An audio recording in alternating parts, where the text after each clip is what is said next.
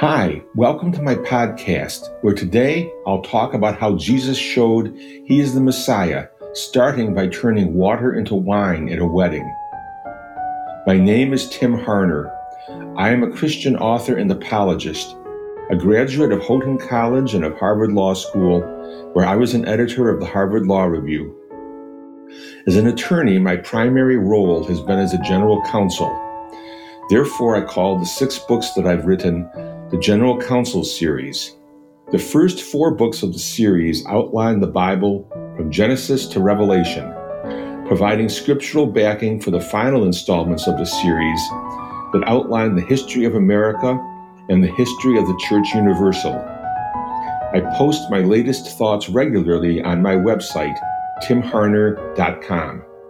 For this podcast, please reflect on the questions Why did Jesus do what his mother asked by getting more wine for the wedding? What kinds of glory are bad? What kinds of glory are good? Why are servants likely to be the ones who see God work miracles? And now, as I talk about Jesus turning water into wine at a wedding, let's pray that the Lord will let the words of my mouth and the meditations of our hearts be pleasing in the sight of the Lord our God, who is our strength and our Redeemer. Today's thoughts are based on the chapter Jesus Turns Water into Wine in my book, Hoping in the Lord. The scene now shifts from the wilderness to a wedding, from Jesus hungry and tempted to Jesus enjoying himself with his friends and relatives. We are not told who was getting married, but we know that the wedding was in Cana in Galilee. Mary, Jesus' mother, was there, and Jesus and his disciples had also been invited to the wedding. A problem arose at the wedding. The wine was gone. So Jesus' mother went to him and said, They have no more wine. The obvious implication was that Jesus should somehow, presumably miraculously, provide some wine. What follows is a precious vignette between a mother and her son. At first, Jesus seemed to discourage his mother from getting him involved. He replied, Dear woman, why do you involve me? My time has not yet come.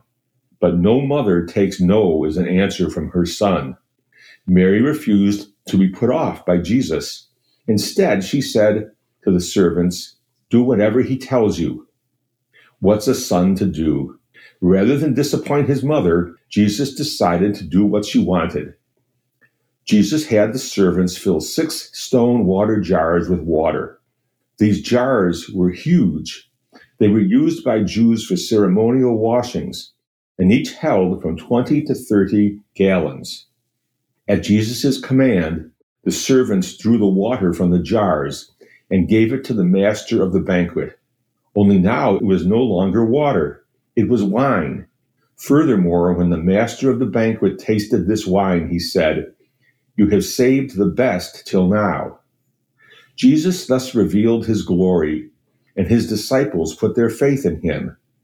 Here indeed was glory, not the fake, fleeting glory of those who yield to the temptation to do anything, even worship the devil, in their quest for all the authority and splendor of the kingdoms of the world. This is the glory that only comes by doing what your mother asks. This is the glory that only comes by helping your friends and family have a good time, by rejoicing with those who rejoice this is the glory that only comes from changing the water of a humdrum life into the wine of an abundant life. This is the glory that only comes from hoping in the Lord. There is one other twist to the story that I like. The master of the banquet didn't know where the best wine came from. Neither he nor most of the guests knew about the miracle. But the servants who had drawn the water knew. If you want to see God work miracles, you have to be a servant. I hope you enjoyed this podcast today. If you did, please share it with a friend and find me on Facebook, Instagram, and Twitter, as well as on my website, timharner.com. My book, Hoping in the Lord, contains citations to sources, including the scriptures. Until we are together again, may the Lord bless us and keep us.